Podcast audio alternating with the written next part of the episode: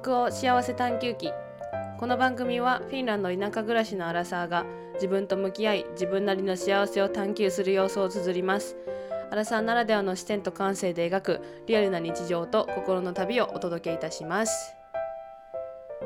はい皆さんこんにちはさきです。いかがお過ごしでしょうか？ちょっとなんか今日最初の紹介文めちゃめちゃ長くじゃなくて早く言ってしまった感じが。ありましたけれども。はいはい。えっ、ー、と私はですね今日は、えー木曜日の夜に収録をしておりましてちょっともしかするとバタバタ週末バタバタするんでこのね更新が遅れている可能性がありますが、え今日は平日にお休みを取ってラッペンランタという町に行ってきました。でそこはですねえっ、ー、とフィンランドで言うと4円数も東側にあるんですがラッペンランタも東側にあります。で4円数から南に電車で2時間半ほど行ったところにあります。でそれはですねあのその、まあ、4円数のね立地がもうあの最悪なので そのねあのなんていうのかなこうメインのトレインラインがその4円数からヘルシンキまでのトレインラインがあるんですね。でその路線以外の路線に行きたいな。例えばタンペレとか多分皆さんご存知だと思うんですけどタンペレはあのフィンランドの地図上でいうと結構真ん中の方にあるんですよね南というかちょっと南っぽい真ん中にあるんですけど例えばそこに行きたいなって思ったらヨエンスからは一旦ちょっと西側にそのローカルの電車に乗ってでその西側の路線にたどり着かないといけないわけなんですね。そうだからあのフィンランドで言うとそう私のそのヨエンスのところから言うと、えー、例えばタンペレとか反対側のね西海岸に行きたいなって思ったらヘルシンキを経由した方が簡単な場合もあります。まあ、それで、えっと、今回そのなんでラッペランタに行ったかっていうとそれはあのヘルシンキに住んでいるお友達と会う予定があって行きました。はい、で私がですねちょっと最近あのちょっとバタバタしておりましてヘルシンキに行くんやったら3日間ぐらいねお休みを取っていきたいなって感じてるんですけども1日だけやったらいけるけど週末も今ちょっと土曜日が仕事入ってるんでなかなかねあのちょっとあのまとまった休みが取れない状況でしてで今回そのお友達と その、まあ、中間地点っていうことでですねそこで会うことにしました。ラッペ選んだやったら2時間半ぐらいなんで、まあ、往復でもね5時間っていうぐらいやから。まあまあまあまあ悪くないっていう感じです。でそこに行ってきたんですけどえそこでですね2人のお友達になってきました。でそのヘルシンキでねもともと待ち合わせをしていたお友達に会う前にはえ SNS でその私の、えー YouTube の方のインスタグラムでずっとつながりがあったラペランタにお住まいのひかりさんっていう方にお会いをしてきました。でまあそのねひかりちゃんとも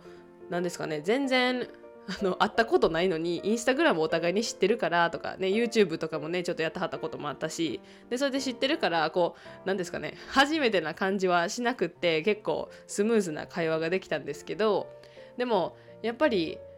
何、て言うかな。ちゃんと会わないと分からんことって多いなって思いました。うん、私がね前に言っていたえーと、第2のエピソードやったかな。その時にも見えないところで人はこう苦しんだり葛藤があったりするんですよっていう話をしていましたけど、まあ、あの光さんに葛藤があるかとか私はそのそこまで深い話はできませんでしたがでもなんかこう SNS だけで見ている光ちゃんっていうよりもこうもっとねあのこう近い存在になれたなって思いましたね。この会ってやようやくこの見えてない部分が分かるというかもっとその人が知るその人のことを知ることができるみたいな感じがありましたね。はい。そうだから対面で人と会うってとても大事やなと思いました。はい。でちょっと今気づいたんですけど私結構今日早口ですね。はい。ちょっと気をつけたいと思います。この番組を始めた時に私すごいあの滑舌がね悪いんですよね。滑舌が滑舌を良くしたいなって思うのと結構早く話すんでそれをねちょっと意識したいなっていうことをね始めていったわけなんですけれどもはいあのそうですねちょっと気分が上がってる時は早く話してしまいますねはい。であそうですね。そのひかりちゃんとはちょっとしか会えなかったんですけど、まあ、今度また会う予定でであともう一人えっとね私のもともと YouTube の視聴者さんだったんですけどすごい今いい友達になった方とお会いをしてもうねマシンガントークで7時間ぐらい話していました。はい。若干今ちょっと酸欠みたいな感じなんですけどはいまあ、明日はね金曜日ですがあの午前中は休みを取ってちょっとゆっくり寝ようと思っているので時間を見つけたのでちょっとね撮影じゃない収録をしようと思いました。はい。でですね今回のトピックは全然しかも5分もつぶやいてるしねすいません。でそのと今回のトピックは全然このトピックとまた関係がないトピックで申し訳ないんですがテーマとしてはん？題としては手放すと見える景色というトピックでお送りしていきたいと思います。で私はこれをねあの人間関係で考えたんですが多分ねこれって他にも言えると思うんですよね。手放すものって人間関係というかものとかでもいいと思うし仕事とかなんかそういうこといろいろなことに言えるかなと思います。でこれ何が言いたいかっていうとその手放したらこうプラスにその今までにそこの小さいエリアでしか考えていなかったその視野がねすごく狭かった自分がもうそれを手放したらまだ違う人と関わりができたりとか違う景色を見られるんじゃないかなっていうことをちょっと自己分析をしていて思ったのであのお話ししようと思います。で私これはですね、まあ、実感したのが大学2年生の時ぐらいなんですけど、まあ、私ではねその人間関係をはい少し見直しました。ちょっとこれあの、まあ、言い方が悪かったらあれなんですけどうんなんか地元のお友達とか例えばずっとその幼なじみというかこうね中小学生中学生の時からずっと仲いい子とかっていると思うんですけどそう私にもいましたでまあ私はね小さい時からバレーボールをしているのでの、まあ、違うチームでプレーするとかねチームが変わるとかそういうことがあったとしてもわりかし同じ感じの子と仲良くしていたなという記憶があります。でそれはそのねまあクラブチームが結構クラブに属している子が多かったっていうこともあって、まあ、バレあのバレーボールはバレーボール部の子とかサッカーはサッカーバドミントンはバドミントンみたいな感じで結構ねあのクラブ同士で小学生とか中学生の時も仲良くしていたし,、ま、していました。でその中でですね、まあ、私は中学生の時にはまいじめにあったんですけどまあ、そんなにね人間に人に恵まれてたかっていうとそこまで恵まれてなかったなって思ったんですよねちょっと振り返っていた時に。でもそれって多分私がその中その人たちしか友達はいい日みたいな感じで結構狭めてたんだなって思うんです。でそのねやっぱり部活で違う部活の子がね仲良くなるとかそういうこともあるけれどもその他の子の部活他のね部活の子と仲良くなるのって全然普通にあることだしのそうすればよかったなと思うんです。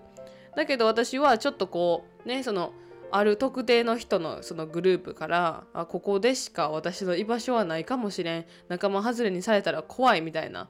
あの気持ちがあって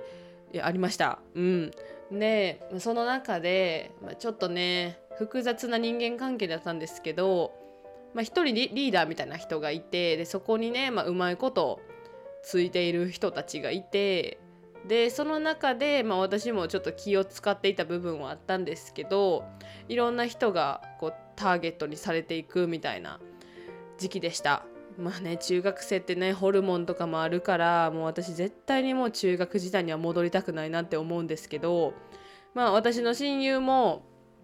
その中学生の時にはそのね違うグループとかでねまたそういうちょっと人間関係のいざこざがあって揉めていましたけどその違うグループの人な違う部活の人と仲良くするっていうこと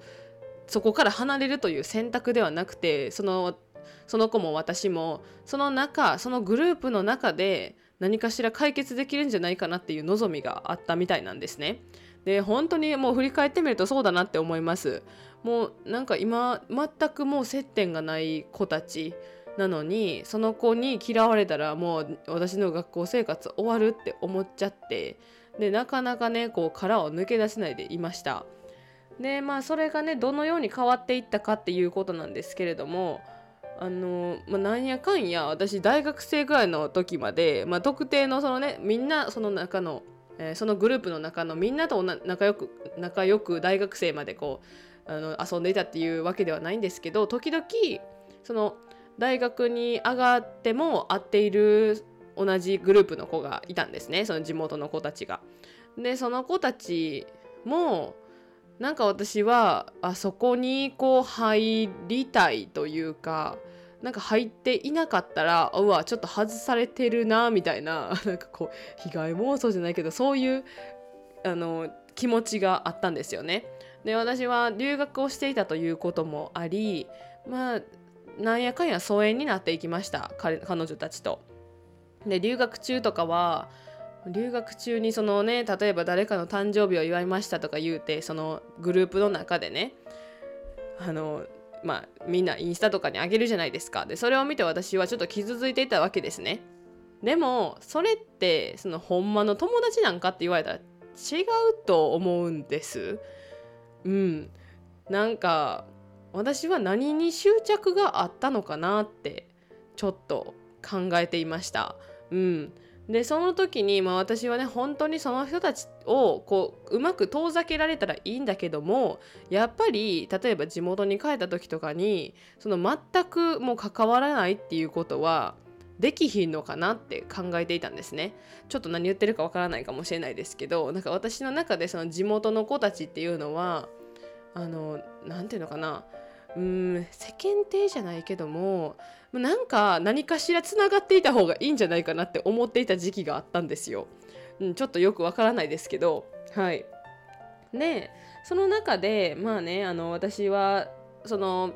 まあ、留学のこととかもあったし私はもうかあの帰ってからその日本に留学を終えて日本に帰った時にはもうねあの結構違うグループのこともいたし、まあ、もちろん大学生大学も違う大学に通っていたので大学の時の私の大学の友達とか高校の時の友達とかこれまた、えーと、留学先であった違う大学の友達とかね学年が違う子とかそういう子たちと仲良くするようにしました。で私は私の世界をこう作り上げていったみたいな感じなんですけどまあそれでね思い切って連絡先をこうねあの、まあ、遮断したわけです。で本当に私は何て言うのかなこう決めな決めたら突き進めるタイプなんですけどその決断がうまくできない時期があってその時その人間関係で迷っていた大学生の時も私は本当にこれをもししたらもしかするとこんな悪いことが起きるかもしれないとかなんかこの次もし何か集まりがあった時に私は呼ばれないかもしれないみたいなことを思っていたんですね。ねえこれなんかそんなこと思うのって普通に友達じゃないと思うからもう今考えると何に迷っていたんやろうとか何にねの傷つくかなって思ってたんやろうって思うんですけどその時は本当にわからないんですよね。この人だけしかいないみたいな感じになっちゃうから他にも友達いたんですよ。だけどそうやってこうちょっとうんまあ、少なからず私はその子たちの投稿を見てこうマイナスというか、うん、ちょっと悲しい気持ちになったしあの例えば誕生日のメッセージとかも私にはこうへんけど他の子とか祝ってるしみたいなそういう状況があってねなんかいろいろ考えていましたけど、まあ、思い切って私は連絡先を遮断しました。あの本当にそういうことしかできなくてのもう決めたらパキッてしようと思ったので私はその時期にもうインスタグラム自分でやっていたプライベートのインスタグラムをあの消したっていうか友達を整理したって言ったらすごく言い方悪いですけど一緒にいる人を考えるようになりました。でまあ、友達ってやっぱりプラスの感情をねどちらかがこう与えてくれる方がこうウィンウィンの関係があると友達ってすごい深い関係になっていくということを今では実感していますし私が例えば一方的にそちらの方にあなんか友達になりたいけどって思ってて向こうはねまあ多分私のことは友達だと思っていなかった かもしれない。あちょっとした地元の子みたいな感じの立ち位置やったかもしれん。そういうところで私はなんか見えないなんか絆みたいなところを勝手に思っていたなって思うんですね。でそうやってその思い切ってまあ連絡先を遮断しました。で LINE も友達にしなくなったっていうかもう見ない見ないでおこうと思ったので、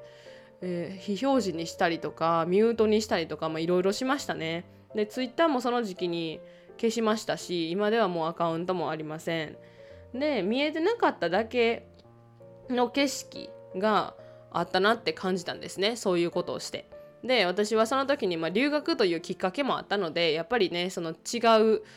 その私が好きなその英語を学ぶというところで出会った人たちとあの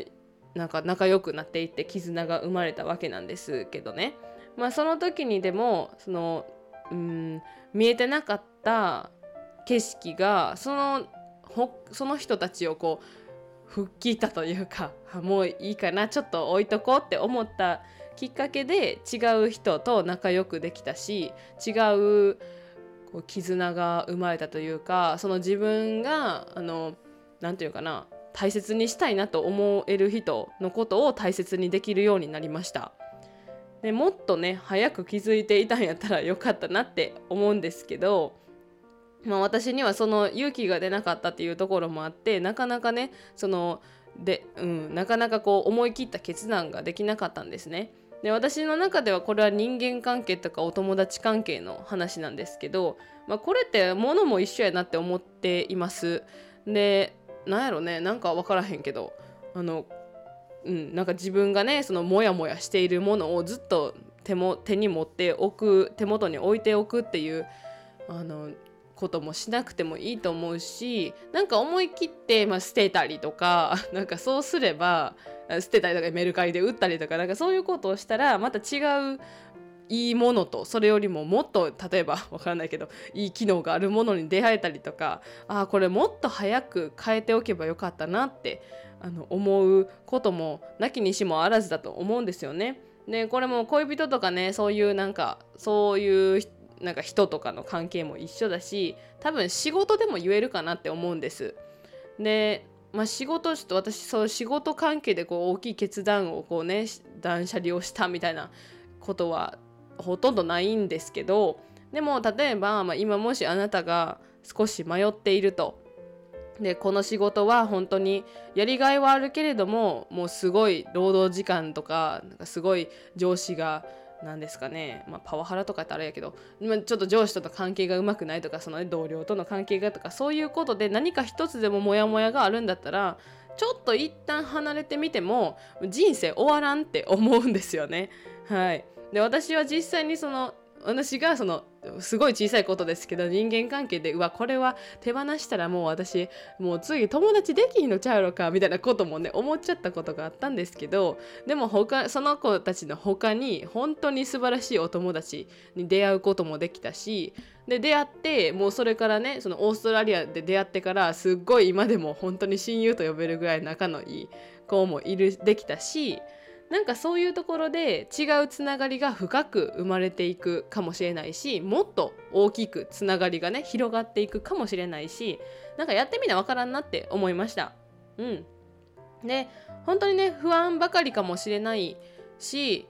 まあ本当にその渦中にいる時って視野が狭くなってしまうこともあるんですけどあのそのお、まあ、自分の中で大きいなと思っていたものとか人とかそういう関係とかをね捨てたとしても失うだけじゃないっていうことは皆さんに覚えていただきたいなって心に留めておいてもらいたいなと思います。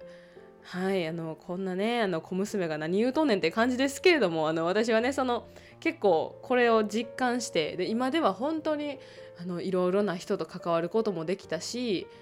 なんやろねなんかこう悪霊って言ったらすごい言い方悪いけどこうなんかこう私の中に私についていた何かがこう不安って取れてで新しい自分に出会えたみたいなすごい極端に言うとそういう感じのなんか、うん、経験をしたので、まあ、ちょっと知ってもらいたいなと思って今回シェアすることにしました。はいあのかなりねもう20分も話してるんですけどすごい熱く語ってしまいましたがあの皆さんはそのようなことがありますでしょうか？そういうねあの、うん、やっぱりその勇気は必要かもしれないですけどもし何もし何かあの重荷になっているようだったらちょっと考えてみてもいいのではないかなと思います。北欧幸せ探求記ではお便りを募集しています。あなたのご意見やご感想お悩みなどお気軽にお送りください。お便りフォームのリンクや LINE お友達登録各種リンクは概要欄にあります。ポッドキャストでもフォローしていただけると大変嬉しいです。では本日も聞いてくださりありがとうございます。今日も頑張りすぎずに頑張りましょう。もいもー。い